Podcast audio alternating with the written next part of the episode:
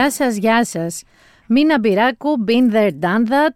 Θα ήθελα πολύ αυτό το επεισόδιο να είναι ανάλαφρο και τσιριμπίμ τσιριμπό μόνο, όπως είναι το θέρος η εποχή που διανύουμε, αλλά, Γιάννη μου, συνέβησαν πράγματα τραγικά και οπότε η δισογραφία δεν επιτρέπει το να είμαστε τσιριμπίμ τσιριμπόμ. Μιλάω βέβαια για το τραγικό ναυάγιο στα ανοιχτά της Πύλου, εξαιτίας του οποίου μάλιστα βρισκόμαστε σε τριήμερο εθνικό πένθος. Έχουμε ήδη 78 ανθρώπους που έχουν ανασυρθεί νεκροί, έχουμε 104 διασωθέντες. Το χειρότερο όμως είναι ότι μάλλον αγνοούνται άλλοι περίπου 500 άνθρωποι, μεταξύ των οποίων μάλλον και πολύ δυστυχώς και παιδιά. Πάμε να ακούσουμε ένα μικρό απόσπασμα από ρεπορτάζ του Μέγκα. Θέλω να σας μεταφέρω μια, εξο, ε, μια εξομολόγηση mm. ενός γιατρού, ο οποίος προσέγγισε ένα πρόσφυγα. Ο πρόσφυγας λοιπόν λέει στον γιατρό: Μπορώ να μιλήσω στην οικογένειά μου, να του πω ότι είμαι ζωντανός. Ο γιατρός λοιπόν ε, του έδωσε το κινητό του τηλέφωνο στον πρόσφυγα, μίλησε με την οικογένειά του, τους είπε ότι είναι καλά. Ο ίδιος βέβαια ρωτούσε για κάποιους φίλους του αν είναι ζωντανοί. Ο γιατρός δεν μπορούσε να του δώσει καμία, καμία απάντηση. Το ρωτάει ο γιατρός: Θέλω να μου πεις, εκεί που ήσουν, mm-hmm. είδε ε, γυναίκες, παιδιά, mm-hmm. και λέει ναι, είδα παιδιά. Ε, πόσα περίπου παιδιά του λέει είδες; Και ξεκίνησε ο γιατρός να του λέει κάποιους αριθμούς. Ε, και φτάνει 100 παιδιά και κάνει ο πρόσφυγας αυτή την κίνηση. Αντιλαμβάνεστε ε, τι, τι, δραματικό είναι αυτό που σας μεταφέρω. Είπε ο πρόσφυγας στο γιατρό ότι 100 παιδιά, ε, όπου κανένα παιδί δεν έχει εντοπιστεί, ούτε έχει έρθει εδώ στο νοσοκομείο, ε, ούτε οι σωστικά συνεργεία έχουν εντοπίσει. Ε, οι πρόσφυγες, θέλω να σας πω, που είναι στο νοσοκομείο αυτή τη στιγμή είναι ηλικίας από 15 έως και 40. Και να, και να θυμίσουμε εδώ, υπάρχει κάτι συγκλονιστικό στην υπόθεση αυτή που δεν το έχουμε αναφέρει ως τώρα, ότι δεν έχει βρεθεί ούτε ένα σωσίβιο. Ούτε ένα. Μιλάμε... Ε, και δεν λέμε, ναι, λέμε ότι ναι, μπορεί εκεί πάνω να βρίσκονταν εκατοντάδες, πολλές εκατοντάδες ανθρώπων και δεν έχει βρεθεί ούτε ένα σωσίβιο. Λοιπόν, Πάντως πώς έπαιρναν πέντε μέρες αυτή η χώρα που πάρει κανείς γαμπάρι; Δηλαδή όλο αυτό το πράγμα είναι λίγο περίεργο. Φύγαν από τον Μπρουκ, βγήκαν ανοιχτά τη πύλου, ξέρω εγώ που βγήκανε. Πλέανε, λέει, πέντε μέρες, δεν είπαμε προηγουμένως. Πέντε μέρες λέγαμε ότι πλέανε, πέντε μερόνυχτα. Πώ μπορεί να πλέξει πέντε πληροφορία. Αυτό που ξέρουμε ότι υπήρξε πληροφορία. Την πληροφορία την είχαν οι Ιταλικές αρχές. Έφτασε στη Frontex, που ξέρουμε ότι είναι μια δύναμη με συμμετοχή όλων. Και μετά υπήρξε η κινητοποίηση και βεβαίως η ενημέρωση σε εθνικό επίπεδο. Έτσι έφτασε η πληροφορία και στις ελληνικές αρχέ. Αυτό είναι την πληροφορία. Αλλά αυτή τη στιγμή έχουμε πολλά κενά για αυτή την ιστορία και δεν, πρέπει, δεν μπορώ να πω ότι με καλύπτουν. Και το πώ βούλιαξε και πώς έφτασε εκεί που έφτασε και πώς ήταν πάνω που κανείς δεν ξέρει και πώς σώθηκαν οι τρεις διασώστες που υποτίθεται ότι τους κρατάει το λιμενικό και τους ανακρίνει, αν κατάλαβα καλά. Διακινητές, πώς το είπα. Ναι, διακινητές, ναι. Ε, λοιπόν, όλα αυτά έχουν πάρα πολλά κενά. Ελπίζω, mm-hmm. εκτός από πολλούς ζωντανούς ακόμα, να βρούμε και απαντήσεις στα κενά αυτά. Λοιπόν, πάμε να ακούσουμε τι είπε πριν από λίγο στην Ελένια Σιμακοπούλου, γιατρός από το νοσοκομείο της Καλαμάτας. Εγώ να σου πω αυτό που συγκινήθηκα πάρα πολύ ε, ήταν όταν έδωσα το κινητό μου τηλέφωνο να, να πάρουν και να, να μιλήσουν με την οικογένειά τους στην Αίγυπτο. Α, αυτό μου πραγματικά. Σας είπαν εσάς, γιατί κάποιες πληροφορίες αναφέρουν ότι είναι κλειδωμένες γυναίκες με παιδιά στα μπάρια. Το είπε κάποιος δικός άνθρωπος. Ισχύει κάτι; Ε, ε, ήταν γυναίκες, δεν βάζουν, παιδάκια. Εγώ ρώτησα έναν ε, ασθενή ε, και μίλησε για ένα μεγάλο αριθμό παιδιών. Ε, ρώτησα είναι 100 και μου λέει εκεί. Ακούσατε και το γιατρό, σπασμένη φωνή. Μίλησε και με τον άνθρωπο ο οποίος του είπε ότι είναι περίπου 100 παιδιά μέσα. Δεν έχει βρεθεί τίποτα. Οι προσπάθειες αυτή τη στιγμή που ηχογραφούμε εμείς πέμπτη συνεχίζονται. Δεν έχω νεότερο μάθει κάτι ή διαβάσει κάτι. Σε αυτά τα νούμερα βρισκόμαστε. Ακούσατε κιόλας το πόσο οι άνθρωποι ψάχνουν τους δικούς τους Φτάνουν και όλες άνθρωποι συγγενείς τους από άλλες χώρες που ζουν. Ο γιατρός έδινε το τηλέφωνό του σε ανθρώπους για να καλούν τους δικούς τους συγγενείς στις χώρες τους ή σε άλλες χώρες για να πούν ότι ζουν, γιατί φυσικά έχει τεράστια κάλυψη όλη αυτή η ιστορία παγκοσμίως. Και έχουμε δει όλες τις φωτογραφίες τους σκάφους παιδιά πριν τη βήθησή του. Πραγματικά είναι σοκαριστικό, είναι ένα μεγάλο αλληλευτικό, αλλά μιλάμε τώρα για εκατοντάδες ανθρώπων, πατικωμένων μεταξύ τους, χωρίς ούτε μισό, ακούσατε και τη Ράνια Τζίμα να το λέει αυτό, ούτε μισό σωσίβιο, με την ελπίδα να φτάσουν προφανώς κάπου για μια καλύτερη ζωή. Ξεκίνησαν από Λιβύη από ό,τι διάβασα. Ο τελικός προορισμός τους ήταν η Ιταλία. Ταξίδευαν κάπου πέντε μέρες και κάπως οι Ιταλικές αρχές ενημερώθηκαν, ενημέρωσαν τις ελληνικές, τη Frontex, Λένε από το λιμενικό η ανακοίνωσή τους είναι ότι τους προσέγγισαν δύο φορές και δεν θέλησαν βοήθεια. Ένα εμπορικό τους προσέγγισε να τους δώσει τροφή και νερό γιατί όπως είπαμε ήταν πέντε μέρες εν πλώ και δεν είχαν πια τίποτα ούτε νερό. Αυτοί φοβήθηκαν γιατί με τόσο κόσμο μέσα φυσικά λίγο να μετακινηθεί είναι πολύ επικίνδυνο. Κανείς δεν ξέρει πώς ακριβώς έγινε αλλά γύρω στις δύο τα ξημερώματα της Τετάρτης το πλοίο βούλιαξε και βρισκόμαστε σήμερα σε αυτό το δράμα στο οποίο βρισκόμαστε. Δεν ξέρω αν θα μάθουμε ποτέ ακριβώς πώς έγινε, γιατί έρχονται διάφορες πληροφορίες. Για παράδειγμα, βγήκε μία ακτιβίστρια, η οποία λέγεται Ναουάλ Σούφι, και είπε ότι, το διάβασα στο News 24-7, ότι η ίδια επικοινώνησε πρώτη με κάποιον επιβαίνοντα στο αλλιευτικό, ο οποίος της είπε μάλιστα το συγκλονιστικό ότι φοβάμαι ότι αυτή είναι η τελευταία νύχτα της ζωής μου, και ο οποίος της είπε ότι δεν ξέρανε πού να πάνε και προς τα πού να πλεύσουν γιατί ο οδηγός του αλευτικού είχε εγκαταλείψει το πλοίο. Οπότε ισχυρίζεται η Ναουάλ ότι αποκλείεται να μην θέλανε τη βοήθεια, θέλανε να σωθούν από οποιαδήποτε χώρα, είτε την Ιταλία είτε εμάς και ότι δεν καταλαβαίνει τέλος πάντων πώς το λιμενικό, γιατί αυτοί απομακρυνόντουσαν μην τελαπάρει βάρκα όσο πλησίαζαν τα σκάφη του λιμενικού. Πώς το λιμενικό θεώρησε και εισέπραξε αυτό ως απάντηση εκ μέρους τους ότι δεν θέλουν βοήθεια. Λέει μάλιστα ότι εκείνη ειδοποίησε πρώτη τις αρχές για αυτό το σκάφος. Υπάρχει όμως και ένα βίντεο όπου ένας εκ των διασωθέντων λέει μέσω μεταφραστή στον Αλέξη Τσίπρα που τους έχει επισκεφθεί ότι ελληνικό σκάφος του λιμενικού τους έριξε σκηνή για να τους ρημουλκίσει και αυτό προκάλεσε ταλάντευση του αλλιευτικού. Πάμε να ακούσουμε λίγο το απόσπασμα. Λιμενικό πλοίο έβαλε σκηνή για να σα ρημουλκίσει, για να Ναι, ναι. ρημουλκίσει. Όχι, να τραβήξει προς ε, να φέρει εδώ. Να σε ρημουλκίσει. Ναι, να ναι, σε αλλά ρημουλκίσει. πάει πολύ γρήγορα- γρήγορα. Αλλά πάει بس δεξιά. افهموا اللغه كان جاي دليل كان جاي سفينة دليل حربية إن يونانية traffic مو police خفر هيك stop. كله Ελληνικό λιμενικό έβαλε σκηνή να σα τραβήξει Ναι. και έτσι βιαστήκατε. Ε, بعدين انقلبت. انقلبت فينا قلبت قلبتين Ελληνικό λιμενικό όταν προσπαθήσει να τραβήξει να το φέρει εδώ, πάει πολύ γρήγορα, αλλά φάρκετος έχει γυρίσει δεξιά εδώ είναι η ευτυχία. Η πραγματικότητα, παιδιά, είναι ότι ακόμα δεν υπάρχει ξεκάθαρη εικόνα για το τι ακριβώς έγινε. Και μάλιστα έχει μπει τη εισαγγελέα του Αρίου Πάγου, επικεφαλής της έρευνας για το τι έγινε, λέγεται Γεώργιος Οικονόμου.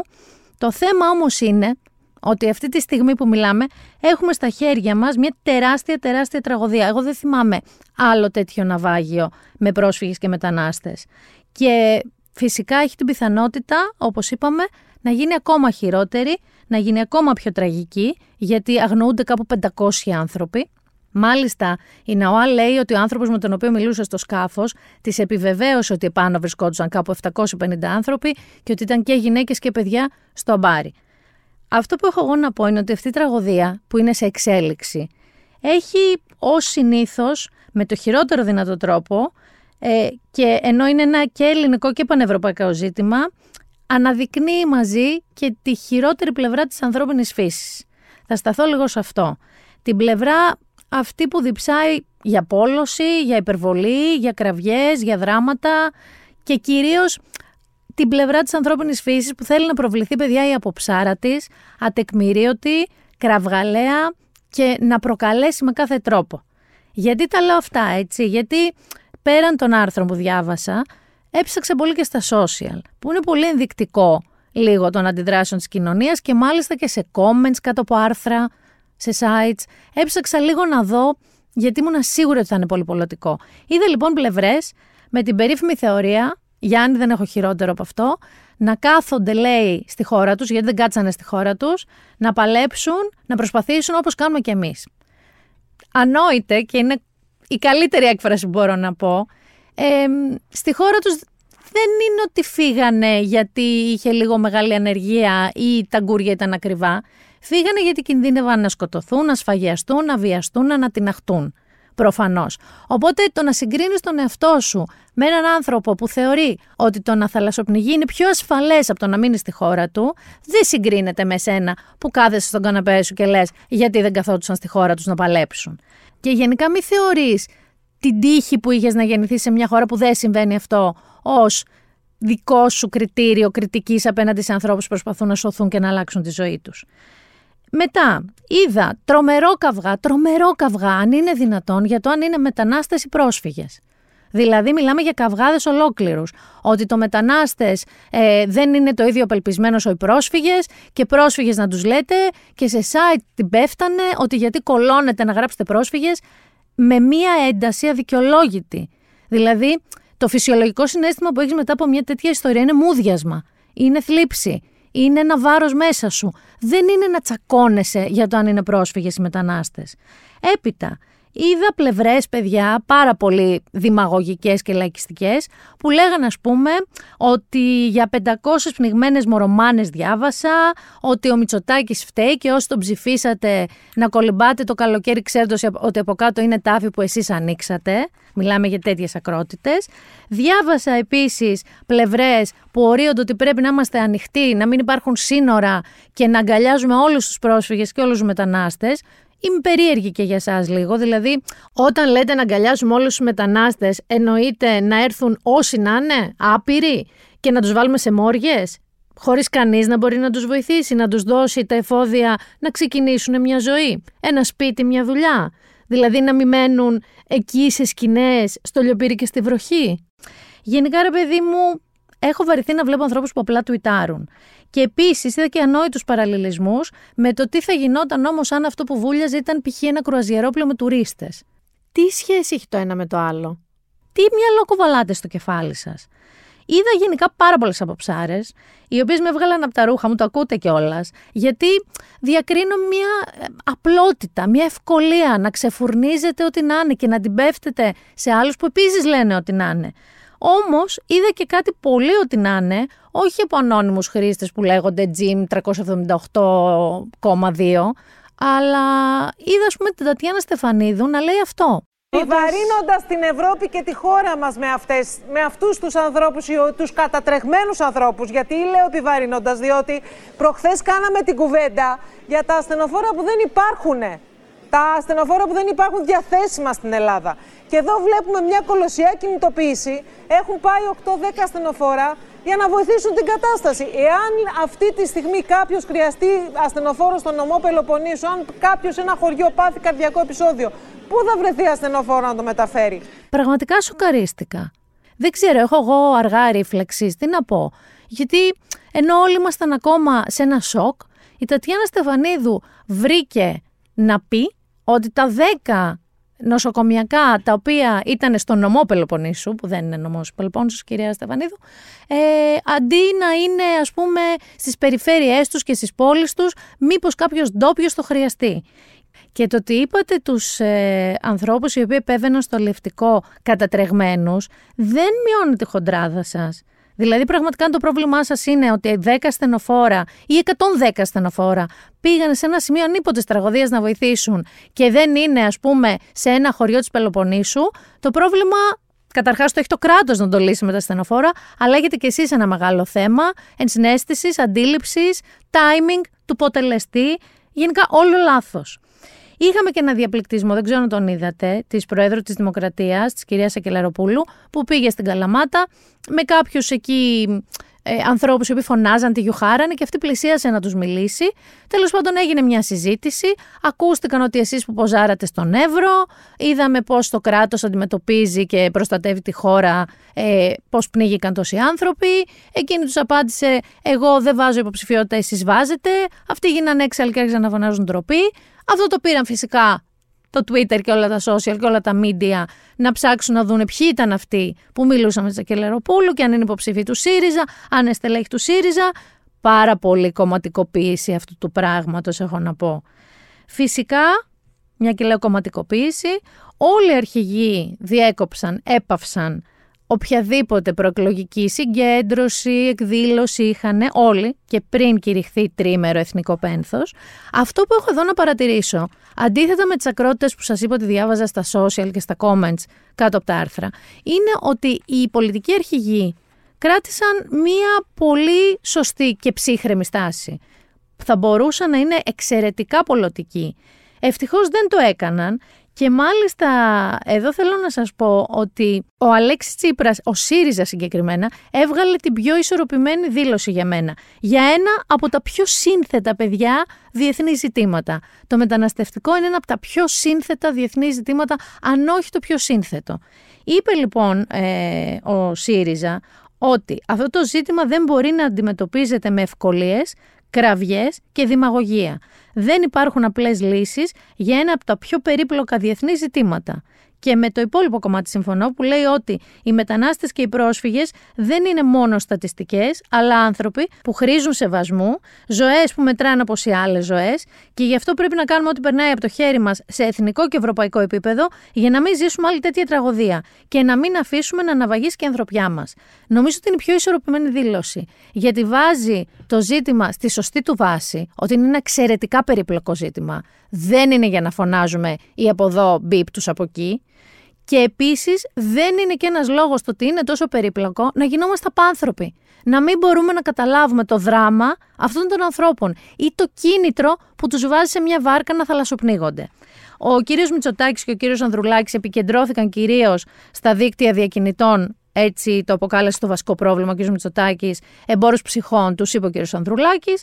Και ο κ. Κουτσούμπας στάθηκε με το δικό του τρόπο στους υπεριαλιστικούς πολέμους, τις εισβολές, τις κατοχές, τις πολιτικές διώξεις, τη φτώχεια και την πείνα, που αναγκάζουν τους ανθρώπους να ξενιτεύονται, καταλήγοντας να πνίγονται και να πεθαίνουν στη Μεσόγειο. Είπε επίσης ότι το σύνθημα, τα κέρδη τους ή οι ζωές μας είναι πιο επίκαιρο από ποτέ και εμείς απαντάμε ξεκάθαρα, εμείς είμαστε με τις ζωές των ανθρώπων. Εκείνος το θέτει λίγο στη βάση του γιατί οι άνθρωποι αναγκάζονται να μεταναστεύσουν, να γίνουν πρόσφυγες. Να θυμίσω λίγο εδώ ότι είμαστε ένας λαός που έχουμε περάσει πολύ έντονο και μεταναστευτικό και προσφυγικό. Εμείς οι ίδιοι έχουμε υπάρξει μετανάστες και πρόσφυγες από πάρα πολλές περιοχές προς πάρα πολλές περιοχές. Γενικά, αυτό που έχω να πω εγώ είναι να σκεφτόμαστε, πάντα το λέω αυτό, να μην είμαστε αφοριστικοί, να μην είμαστε ακραίοι, να μην είμαστε ρε παιδί μου σκατόψυχοι, θα το πω έτσι ακριβώς. Αλλά να μην είμαστε και απλοϊκοί μαζί και αφελείς. Γιατί είναι ξεκάθαρο ότι αυτό το ζήτημα είναι πανευρωπαϊκό, έχει πάρα πολλές παραμέτρους, έχει και τους διακινητές, έχει και τα εθνικά μέτρα που κάθε χώρα παίρνει, έχει και την ευρωπαϊκή συνεργασία που δεν τη λες και την καλύτερη δυνατή, ούτε διαβλέπω να γίνει καλύτερη δυνατή. Επίσης, έχει το γεγονός ότι κάποιες χώρες, όπως εμείς και η Ιταλία, με τα θαλάσσια σύνορα, είμαστε τεράστιες πύλες εισόδου προσφύγων και μεταναστών. Και ναι, δεν είναι όλα ρόδινα και ανθυρά. Φυσικά έχουμε και τα παράνομα pushbacks. Θυμάστε πριν λίγες μέρες στου New York Times πώς μας ξεμπρόστιασαν με ένα βίντεο. Και επίσης θέλω να πω εδώ ότι έχει μεγάλη σημασία. Γιατί πολλοί άνθρωποι που είναι εναντίον των προσφύγων, εναντίον των μεταναστών να πάνε σπίτια τους κτλ. Μπορεί να είναι κολληματίες, μπορεί να είναι σε πολύ λάθος σφαίρα της κοινωνικής και πολιτικής σκέψης, αλλά κάθε χώρα το πώς εντάσσει τους πρόσφυγες και τους μετανάστες στην καθημερινότητά της, το πώς τους δίνει υπόβαθρο και υπόσταση καλή ζωής, το πώς τους βοηθάει να προσαρμοστούν, επηρεάζει και την τελική αντίληψη των κατοίκων αυτής της χώρας για το θέμα το προσφυγικό και το μεταναστευτικό. Και εδώ θέλω να σας πω ότι δεν μπορώ να πω ότι το χειριζόμαστε σωστά σε αυτή τη χώρα, σε αυτό το κράτος. Όμως, το συγκεκριμένο ναυάγιο που είναι στα ανοιχτά της Πύλου, σε διεθνή υδαταμέν, αυτό νομίζω το είπε και το λιμενικό, αλλά το είδα και το διάβασα σε διάφορα ξένα και ελληνικά άρθρα, είναι κάτι το οποίο δεν μπορεί να σε αφήσει να το προσπεράσεις σαν έλα μωρέ. Δεν γίνεται. Και δεν γίνεται η πρώτη σου σκέψη όταν βλέπεις αυτό το δράμα και αυτή την τραγωδία να είναι να μένανε στη χώρα τους. Δεν γίνεται. Πραγματικά, αν σκέφτεστε έτσι, ξαναδείτε το. Δείτε λίγο τι συμβαίνει με εσάς τους ίδιους. Δεν γίνεται. Δεν είναι μια φυσιολογική ανθρώπινη αντίδραση αυτή, σαν πρώτη αντίδραση σε αυτό το πράγμα. Δεν ξέρω αν είδατε και το συγκλονιστικό εξώφυλλο της ε, Λιμπερασιόν, που έχει βάλει μια φωτογραφία θάλασσας της Μεσογείου και έχει γράψει έξω leur cimetière, το νεκροταφείο τους.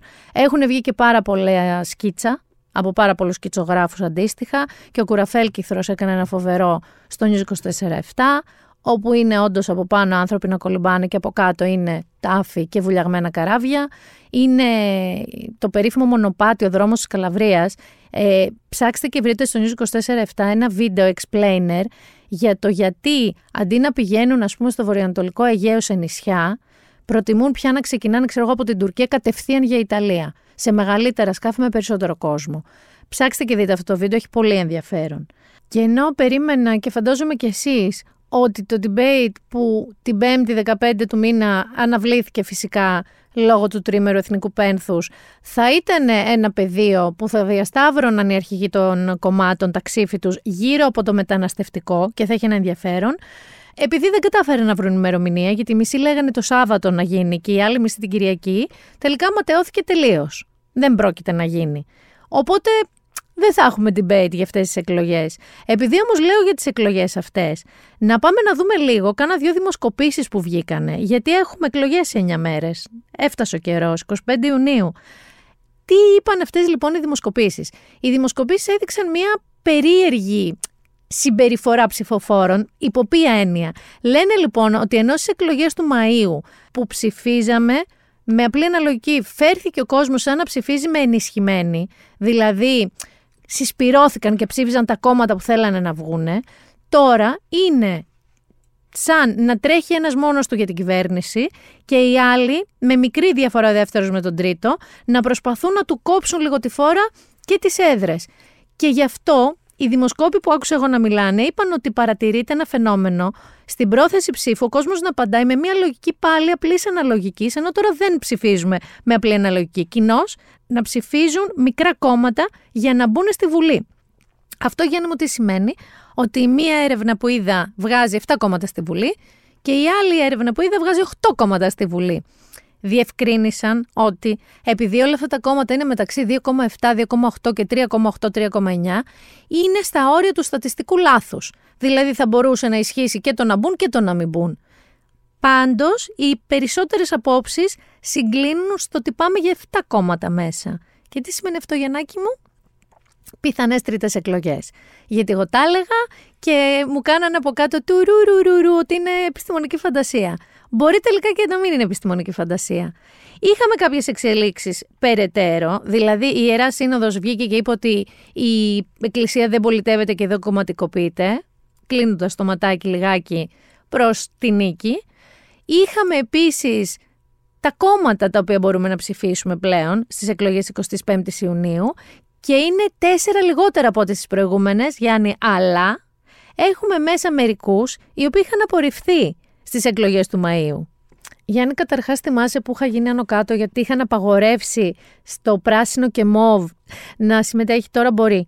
Το ενέκρινε ο Άριος Πάγος. Μαζί με αυτό όμως ε, μπορείτε να ψηφίσετε και τον ε, Κωνσταντίνο Μπογδάνο, ο οποίος είχε απορριφθεί στις προηγούμενες εκλογές, και την Αφροδίτη Λατινοπούλου, που επίσης αυτοί μεταξύ τους είχαν φάει τα μουστάκια τους και είχαν απορριφθεί και οι δύο.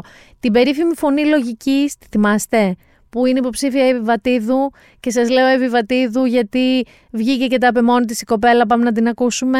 Μέχρι χτε οι περισσότεροι από εσάς είχατε αμφιβολία για το αν θα εγκριθεί η φωνή λογικής από τον Άριο Πάγο. Τελικά εγκρίθηκε. Καλά, εγώ σας τα έλεγα από πριν ότι θα κατέβουμε στις 25 Ιουνίου. Ζητάω την ψήφο σας στις 25 Ιουνίου. Μην αφήσετε τη Βουλή να γίνει το στέκι των πλουσίων και να μας κυβερνούν μα μια ζωή τα γνωστά τζάκια. Εγώ, ξέρετε, παιδιά, ξέρω τι σημαίνει να πηγαίνεις σε δημόσιο σχολείο. Θέλουμε καλύτερα σχολεία. Χαμηλότερη φορολογία άμεσα. Καλύτερα νοσοκομεία και αξιοκρατία ώστε οι νέοι να μην κυνηγούν την τύχη τους σε ξένες χώρες. Ψηφίστε έξυπνα. Ψηφίστε τη φωνή λογικής. Έτσι. Φωνή λογικής. Φωνή λογικής να μην μου ξεχνιέστε.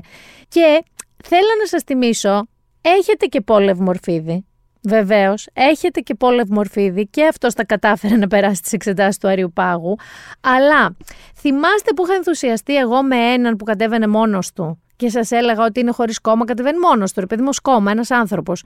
Αυτός ο προηγούμενος δεν κατεβαίνει σε αυτές. Κατεβαίνουν δύο άλλοι. Και ο ένας με έχει ξετρελάνει. Λέγεται Σπέντζας Πολύκαρπος. Σας διαβάζω πώς λέγεται ο μεμονωμένος ανεξάρτητος, έτσι. Σπέντζας Πολύκαρπος, ασυρματιστής του πλοίου Ποθητή 1978, Τρίγωνο Βερμούδων, UFO, USO, Extraterrestrials, Einstein, Σαντορίνης Παύλος. Αυτό που σας λέω είναι τίτλος υποψηφίου κόμματος. Θέλετε να σας το ξαναδιαβάσω, μήπως δεν το εμπεδώσατε; Σπέντζα Πολύκαρπος, ασυρματιστής του πλοίου Ποθητή 1978, Τρίγωνο Βερμούδων. Κανονικά Γιάννη πρέπει να αρχίσεις να κάνεις τουρουρούρου από κάτω. UFO, UFO, USO Extraterrestrials, Einstein, χωρίς λόγο αυτό, Σαντορίνης Παύλος. Αυτό είναι το κόμμα. Δηλαδή, αν πραγματικά θέλατε να ρίξετε κάτι πρωτότυπο και ούτε το πράσινο μοβ δεν σας έκανε, που εγώ σας το είπα, έχετε εδώ πέρα τα UFO Extraterrestrials Einstein να ψηφίσετε, αν θέλετε. Θα κλείσω λίγο τόσο πολιτικά με έναν ε, Άδωνη. Γιατί έχει κάνει αυτό που λένε στο poker I see it and I raise it, ότι ανεβάζω το στοίχημα, ανεβάζω το ποντάρισμα. Θυμάστε λίγο μήπως αυτό. Αγαπητέ μου, συγγνώμη, είσαι φοβερός. Που γελάγαμε και ήταν ο Μητσοτάκης που είχε συναντήσει μια μαμά με ένα μωρό και την πλησίαζε και του είπε «Αχ, πόσο χαίρομαι που σας γνωρίζω, τι γκόμενος είσαι εσύ». Και ήμασταν όλοι «Τι, ε». Λοιπόν, ο Άδωνης Γεωργιάδης πήγε μια βόλτα στη λαϊκή της Νέας Ερυθρέας, όπου συνέβη αυτό.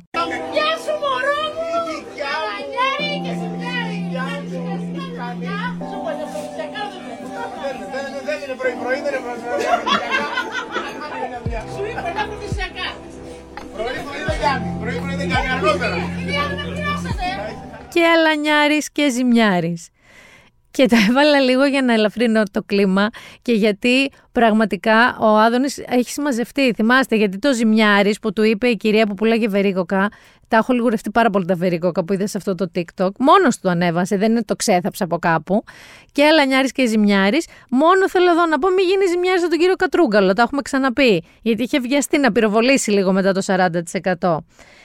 Πριν περάσω στις υπόλοιπες ενότητες και κυρίως στο entertainment που αυτή τη φορά θέλω να του δώσω ειδική βαρύτητα γιατί πιστεύω ρε παιδί μου ότι κάποια πράγματα όπως είναι τα βιβλία, όπως είναι η μουσική, όπως είναι οι ταινίες, οι τέχνες γενικότερα μας κάνουν καλύτερους ανθρώπους. Και από αυτά που διάβασα σχετικά με το ναυάγιο της Πύλου νομίζω ότι σε μερικούς από εσάς παίρνει να γίνετε λίγο καλύτεροι άνθρωποι. Πριν όμως από αυτό θέλω να πω δύο-τρία φιλιά στην ξενιτιά μου, χωρίς να βάλω όμως ρε παιδί μου κατηγορία περσέ, είναι δύο-τρία μόνο.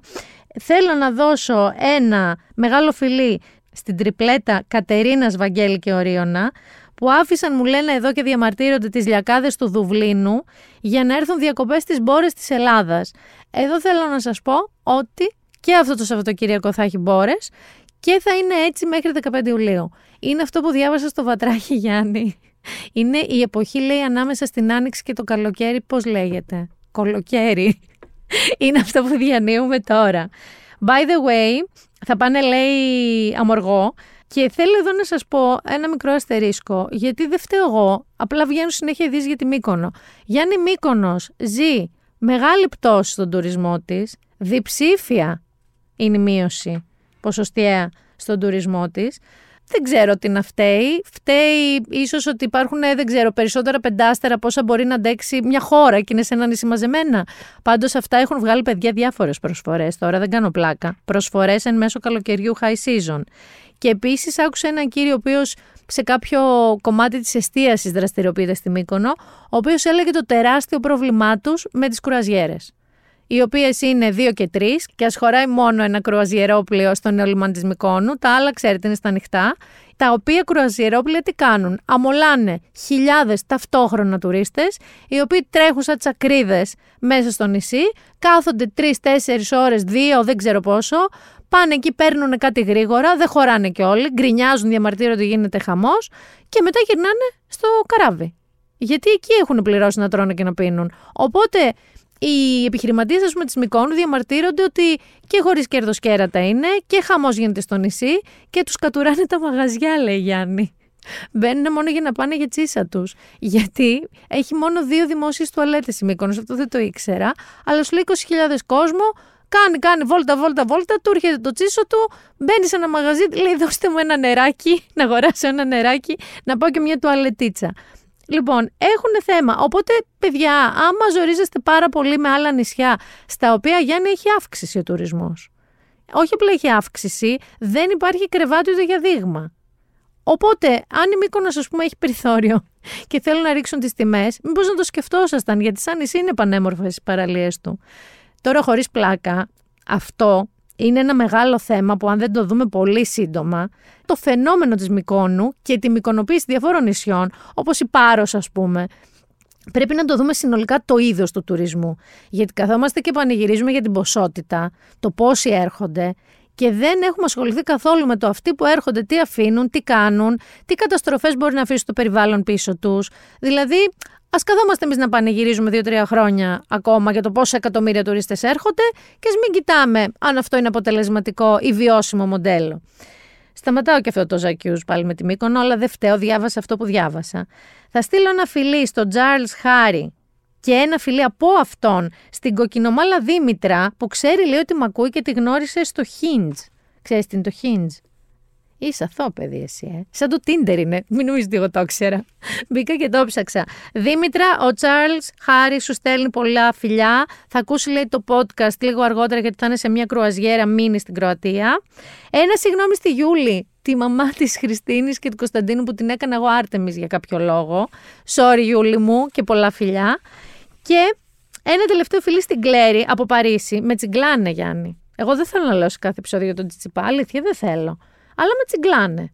Μου λέει η Κλέρι, που είναι στο Παρίσι, να πω μια γνώμη για το σχόλιο και την άποψη που τουίταρε ο Τσιτσιπάς και είπε ότι το Ντουμπάι είναι το νέο Παρίσι. Ρε η Κλέρι αλήθεια, είναι σαν να κλέβω πια εκκλησία με αυτό το παιδί. Δηλαδή, ας κάτσει εκεί να ζει στο νέο του ερωτάκι με την Πάουλα Αρντόσα, με αυτή την ταινίστρια την Ισπανίδα, και ας νομίζει ότι αυτά τα χρυσοπίκυλτα, κακόγουστα, νεοπλούτα πράγματα είναι βερσαλίες. Δεν πειράζει, τι να τον κάνω, δεν μπορώ. Δεν μπορώ, δηλαδή το παιδί δίνει και δίνει και δίνει. Άστον εκεί να ζει στον έρωτά του. Πριν το entertainment και αφού είπα για Στέφανο Τσιτσιπά, ε, λέω να πάμε και σε έναν Κώστα Μοναχό, γιατί έχω πολύ γερές υποψηφιότητες σε αυτό το επεισόδιο. Είμαι τρελός και ό,τι θέλω κάνω και δεν με πιάνει και κανένας νόμος Είμαι τρελός και ό,τι μ' αρέσει κάνω Εγώ είμαι ο παράνομος, εγώ είμαι και ο νόμος Γιάννη το Γαριδάκι ξανασυνελήφθη. Και όχι απλά συνελήφθη. Μπροστά στην τωρινή του σύλληψη, η προηγούμενη είναι γατάκι και κατηγορείται για 37 διαφορετικά ομοσπονδιακά αδικήματα που έχουν να κάνουν με την εθνική ασφάλεια. Και θα μου πεις τι στην ευχή πήγε και έκανε πάλι. Θα σου πω εγώ. Και μάλιστα δικάζεται στο Μαϊάμι, εκεί, στη χώρα του, στην πόλη του, στο μικρό του Βατικανό, στο Μάρα Λάγκο. Λοιπόν, θυμάσαι που ψάχνανε αν έχει κάποια απόρριτα έγγραφα; Και το είχε διαψεύσει. Εκεί στην έπαυλη. Τον ρωτάγαν, είχαν κάνει και μια μικροέρευνα, δεν τα είχαν βρει. Ξέρεις που τα είχε; Στο μπάνιο του. Απόρριτα, σοβαρά απόρριτα έγγραφα τώρα, όχι μια επιστολή. Σοβαρά απόρριτα έγγραφα σε κούτες, έχει κυκλοφορήσει και η φωτογραφία σε ένα μπάνιο πατουλικό, θα σου το πω. Και μάρμαρα και χρυσά ντεκόρ και χρυσές βρύσες και άλλα μάρμαρα και κόντρα μάρμαρα και δώσ' του και κούτες με απόρριτα αμερικανικά έγγραφα. Κατηγορείται λοιπόν για 37 διαφορετικά federal αδικήματα και μάλιστα παίζει η εκδίκαση όλης της υπόθεσης να τραβήξει μέχρι και τις εκλογές τις επόμενες αμερικανικές που αυτός ψάχνει να είναι υποψήφιος. Το οποίο είναι μαγικό γιατί το ίδιο το κράτος στο οποίο θέλει να είναι το αφεντικό τον κατηγορεί για 37 διαφορετικά αδικήματα. Δηλαδή στην Αμερική τρίβουν τα μάτια τους με πολλές πρώτες με τον Ντόναλτ Τραμπ. Όμως ούτε ο Biden Γιάννη περνάει καλά. Ούτε ο Biden και όχι γιατί σκόνταψε πάλι κάπου γιατί πια δεν μπορεί να σταθεί. Όχι, όχι. Τώρα το πρόβλημα είναι ο γιος του, ο Χάντερ. Ο οποίος γιος του αν θυμάστε καλά, έχει εμπλακεί σε μια περίφημη υπόθεση του λάπτοπ. Αυτό ήταν πριν αρκετά χρόνια και μάλιστα είχε χρησιμοποιηθεί και στις εκλογές τις προηγούμενες αμερικανικές, αυτός είχε πάει το λάπτοπ του σε ένα repair shop και υποτίθεται ότι υπέκλεψαν εκεί μέσα από το λάπτοπ του πολλά αρχεία. Ένας πρώην υπάλληλος του Τραμπ, ο Γκάρετ Τζίγκλερ, έχει έναν πάρα πολύ δεξιό, για να το πω ευγενικά, μη κερδοσκοπικό οργανισμό που λέγεται Μάρκο Πόλο. Εκεί λοιπόν online πόσταρε πόσες φωτογραφίες λες του Hunter Biden; 8.000 φωτογραφίες. Αυτές οι φωτογραφίες μέσα λοιπόν έχουν διάφορα, δηλαδή έχουν και την οικογένεια Biden συνολικά σε διακοπές στη Ρώμη και σκηνές από ταξίδι του Biden στην Κίνα, στο Λονδίνο, στο Παρίσι, αλλά και ξεβράκωτες φωτογραφίες του Χάντερ ενώ κάνει ναρκωτικά μαζί με σεξεργάτριες. Πολλές ξεβράκωτες φωτογραφίες του Χάντερ.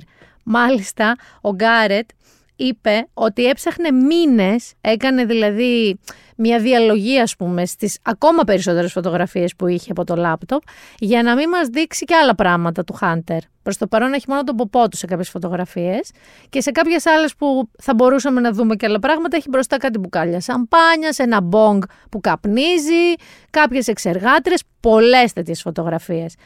Η δικαιολογία του Γκάρετ για αυτές τις φωτογραφίες που όπως καταλαβαίνετε είναι παντού, δηλαδή άμα γκουγκλάρετε Hunter Biden photos ή pictures θα τις δείτε, είναι ότι ήθελε να φωτίσει όλες τις πλευρές της πρώτης οικογένειας, να ξέρουμε δηλαδή ποιοι είναι οι Bidens και ότι έκανε και τη χάρη να μην αφαιρέσει από τις φωτογραφίες και μερικές που παρουσιάζουν την οικογένεια συμπαθητική.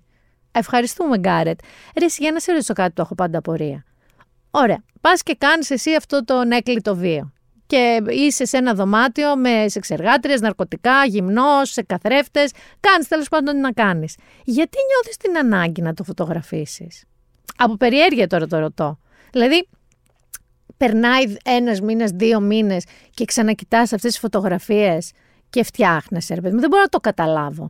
Και μάλιστα όταν είσαι ο γιος του Biden, που και τότε δεν ήταν πρόεδρος της Αμερικής, αλλά ήταν υποψήφιος πρόεδρος της Αμερικής, ήταν αντιπρόεδρος, ήταν πολιτικός. Είναι πολιτικός πάρα πολλά χρόνια. Οπότε, με ποιο σκεπτικό εσύ έχεις ένα λάπτοπ που το πας και σε ένα repair shop μέσα αυτές τις φωτογραφίες; Πώς φαντάζομαι ότι μπορεί να πάει αυτό το πράγμα; Και γενικά γιατί φωτογραφίζει τον από τέτοιο, τον πισινό σου, Hunter. Συνεχίζω όμως γιατί επειδή είναι όλο αυτό πολύ σε and drugs rock and roll, ξέρεις ποιος ζει τέτοια ζωή που δεν φαντάζεσαι; Τον Κιμ τον θυμάσαι, τον Κιμ Γιονγκούν. Λοιπόν, έχω να σου πω ότι ο Κιμ Γιονγκούν έχει παρατήσει τη διαιτά του. Να σας θυμίσω ότι είχε πάρει άπειρα κιλά τρώγοντας τυρί. Αυτό είναι το κόλλημά του. Τρώει τυρί εισαγόμενο, γιατί δεν είναι ότι έχουν κατσικίσιο στην Κορέα. Λοιπόν, τρώει άπειρο τυρί, πίνει άπειρο αλκοόλ, επίσης εισαγόμενο, είναι συνέχεια κουδούνι, παίρνει διάφορα χάπια, είναι τύπου Elvis στην εποχή του Las Vegas και καπνίζει και αριμανίως ξένα τσιγάρα. Έχει αποφασίσει ότι οι μέρες του θα περνάνε έτσι. Προφανώς δεν είναι ικανός καθόλου απολύτως να κυβερνήσει τίποτα. Όχι ότι στη Βόρεια Κορέα, ρε παιδί μου, η διακυβέρνησή του έχουν να λένε πόσο καλή είναι, αλλά τώρα δεν μπορεί να κάνει τίποτα. Και ποιος αναλαμβάνει, Γιάννη μου, η Lil Sister, η μικρή αδερφή του Kim Jong-un, η οποία λέγεται Kim Yo-Yong. Γελάει. Το μόνο σίγουρο είναι ότι το Kim Πάτατο δεν αλλάζει. Είτε είναι ο Kim Jong-un, είτε είναι η Kim Yo-Yong, το Kim Πάτατο δεν αλλάζει. Ε, και τώρα πάμε στο entertainment.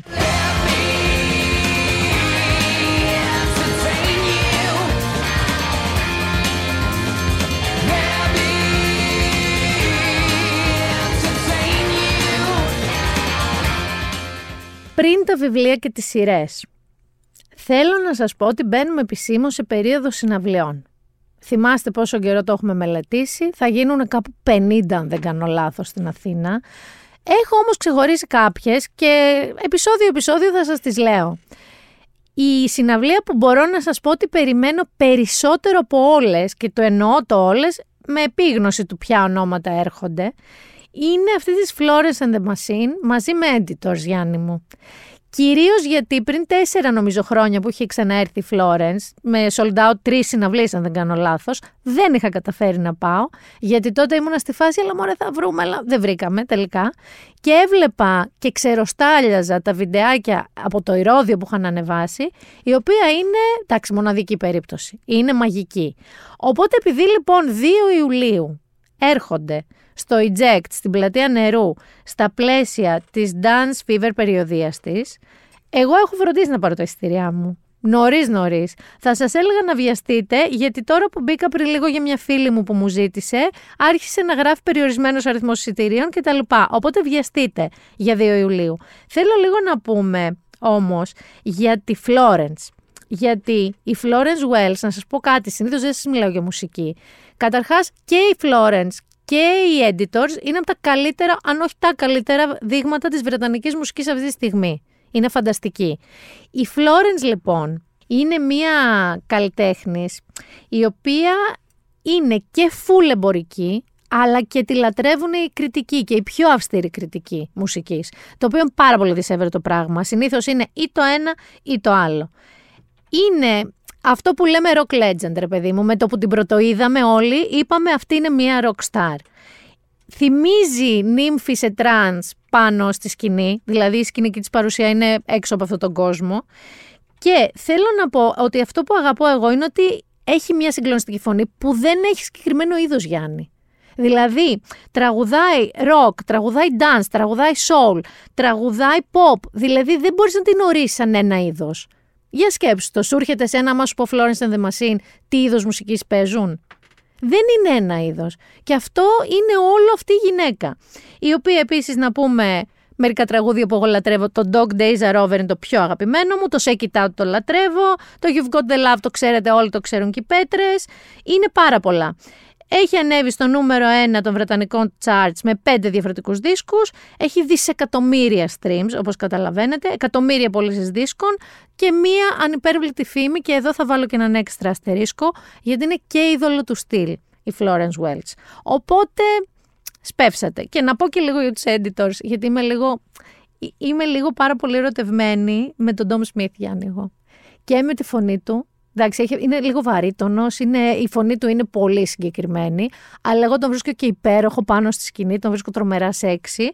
Ε, έχω φανατικούς φίλους με editors που θα πάνε στις 2 Ιουλίου στην πλατεία νερού για τους editors πρώτα και μετά για του... και, και εσύ. Γιατί κάνεις φρυδάκια; Συγγνώμη, εσύ πάνω βάζεις editors από Florence. Όντως αγόρια είναι οι περισσότεροι φίλοι μου που το κάνουν αυτό. Πάντως, παιδιά θα είναι συναυλιάρα. Τώρα τι συζητάμε θα είναι editors στα καλύτερά τους, στα καλύτερά τους. Δηλαδή το An End Has a Start νομίζω ότι θα αρχίσω να τσιρίζω όταν το ακούσω. Ε, και Florence and the Machine. Eject Festival, 2 Εβδόμου, ξαναλέω, βιαστείτε. Μην την πατήσετε όπως εμένα πριν 4 χρόνια που έλεγα θα βρω, θα βρω, θα βρω, έλα μωρέ θα βρω. Γιατί όσο περνάει ο καιρός να ξέρετε, όλοι οι χαλαροί που λέγανε θα βρω, θα βρω, θα αρχίσουν να πλακώνουν να παίρνουν ειστήρια. Μην πείτε ότι το μηνάκι δεν σας προειδοποίησε. Να πάμε λίγο να δούμε και τι να δείτε. Γιατί προσπάθησα λίγο να σας ανεβάσω εδώ και λίγη ώρα έτσι ψυχολογικά, αλλά θα σας ρίξω τάρταρα τώρα πάλι. Γιάννη βγήκε ήδη από χτες το Black Mirror το season 6, μετά από τέσσερα χρόνια, έτσι, τέσσερα χρόνια είχαν να βγάλουν καινούρια σεζόν, πέντε επεισόδια έχουν ανέβει στο Netflix. Μιλάμε τώρα για πρωταγωνιστές που είναι από την Άννι Μέρφι του Schitt's Creek, αν το έχετε δει. Μιλάμε για Σάλμα Χάγεκ, μιλάμε για τη θεάρα της Zazie Beetz του Ατλάντα, Μάικλ Σέρα, Χιμές Πατέλ, Τζον Χάνα, η Κέιτ Μάρα, Άρον Πολ Breaking Bad, Λοιπόν, τα πέντε επεισόδια, αν ψάξετε online, σίγουρα θα δείτε ότι έχουν ήδη κάνει κάποια, ας πούμε, ranking από το καλύτερο στο χειρότερο. Το πιο τραβηχτικό σε μένα και το μόνο που έχω προλάβει να δω ακόμα είναι το John is Awful, όπου η κοπέλα που λέγαμε η Άννη Μέρφυ του Sitch Creek κάνει τη John. Αυτή σοκάρεται όταν ανακαλύπτει ότι μία παγκοσμίου βεληνικούς πλατφόρμα streaming, σαν να λέμε το Netflix, έχει ξεκινήσει, λανσάρει ένα πολυδιαφημισμένο τηλεοπτικό drama series που είναι στην ουσία η ζωή της. Είναι η προσαρμογή της ζωής της. Και ποια την υποδίεται η Σάλμα Χάγεκ. Αυτό δεν είναι ακριβώς τη λογική του sci-fi που έχουμε συνηθίσει, όπως κάποια πολύ λίγα επεισόδια όλων των σεζόν του Black Mirror δεν έχουν καθόλου sci-fi μέσα. Αυτό είναι ένα τέτοιο, γιατί είναι ένα τεράστιο παιχνίδι χαρακτήρων και ισορροπιών για μένα είναι από τα πιο ωραία. Δεν έχω δει τα υπόλοιπα βέβαια, αλλά είναι από τα πιο ωραία γενικά που έχω δει στο Black Mirror. Στα άλλα υπάρχει η υπόθεση του ότι ένα νεαρό ζευγάρι πηγαίνει σε μια μικρή έτσι κοιμισμένη σκοτσέζικη πόλη για να κάνουν ένα ωραίο ντοκιμαντέρ για τη φύση, αλλά ανακαλύπτουν μια τοπική έτσι πολύ juicy ιστορία που έχει σοκαριστικά γεγονότα του παρελθόντος και αρχίζουν να ασχολούνται με αυτή αντί για τη φύση. Να σας πω ότι αυτό με τους Σκοτσέζους που σας λέω, το Lock Henry λέγεται το επεισόδιο, Loch όπως λένε οι Σκοτσέζοι, έχει 10 βαθμολογίες στο IMDb. Μπορεί και να μην το έχω δει ποτέ αυτό. Το άλλο που σας λέω τώρα το Beyond the Sea, που παίζει νομίζω και Aaron Paul αυτό, είναι λέει σε ένα διαφορετικό εναλλακτικό 1969, δύο άντρες είναι σε μία high-tech αποστολή για να καταφέρουν να αντιστρέψουν μια αφάνταστη τραγωδία. 9 βαθμολογία εδώ. Το Maisie Day είναι πολύ ενδιαφέρον, γιατί είναι, λέει, μια προβληματική Starlet, την οποία την κυνηγάνε, την κυνηγάνε ανελαίητα οι παπαράτσι. Και αυτή όμως πρέπει να διαχειριστεί τις συνέπειες ενός τροχαίου που έχει προκαλέσει και έχει χτυπήσει έναν άνθρωπο. Και πάμε στο Demon, Demon 79, αυτό είναι που θέλω να δω σαν τρελή, είναι το πέμπτο επεισόδιο και αυτό έχει Γιάννη 10 βαθμολογία στο MDB, όπου στη Βόρεια Αγγλία το 79 μία αδιάφορη πολίτρια σε ένα μαγαζί ακούει κάποιες φωνές, δεν θα σας πω τι γιατί έχω διαβάσει spoiler, οι οποίες τις λένε να διαπράξει φρικτές πράξεις για να προλάβει μια πολύ μεγαλύτερη καταστροφή του ανθρωπινού είδους.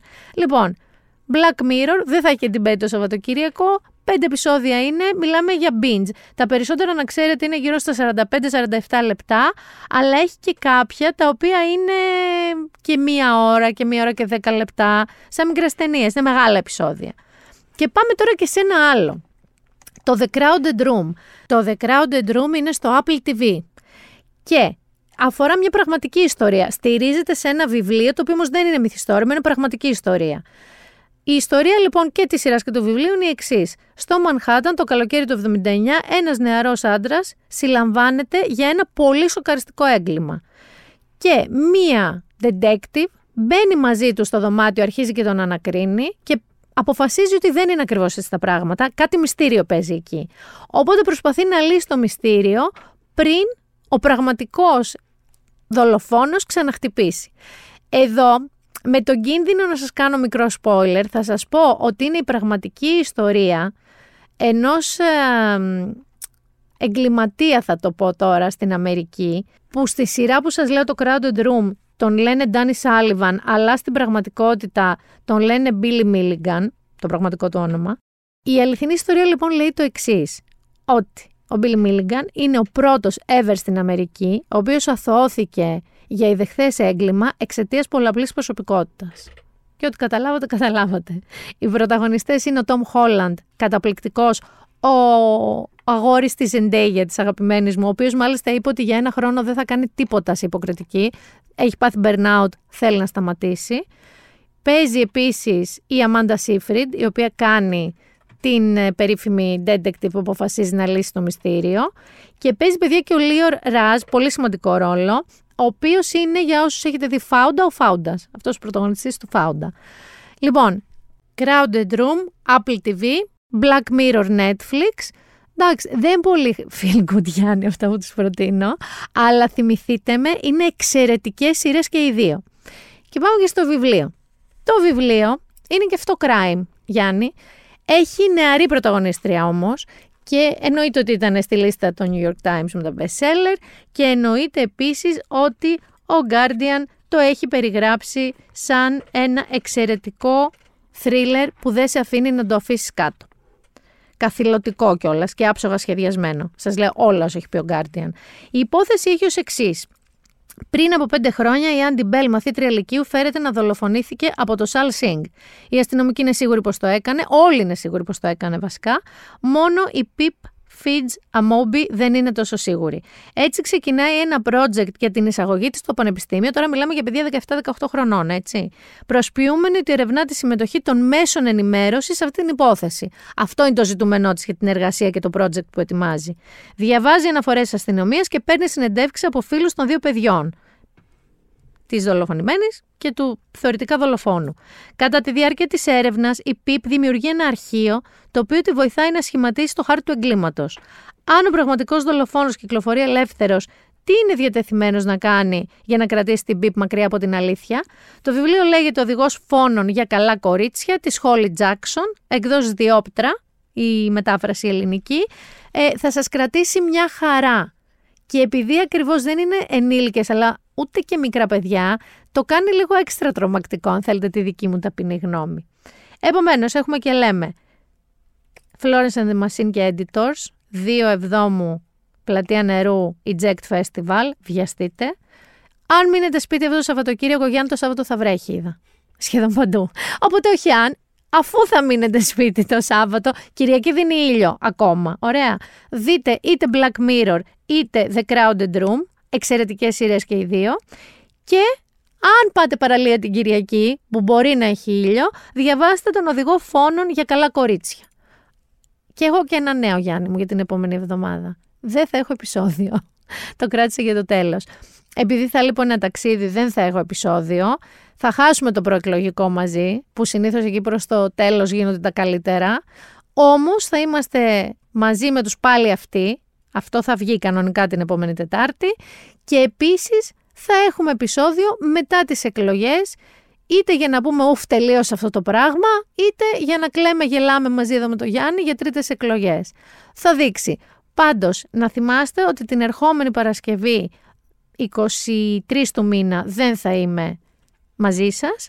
Το Binder Done That θα πάρει μία μικρή αδειούλα και θα ξαναείμαστε μαζί μετά τις εκλογές.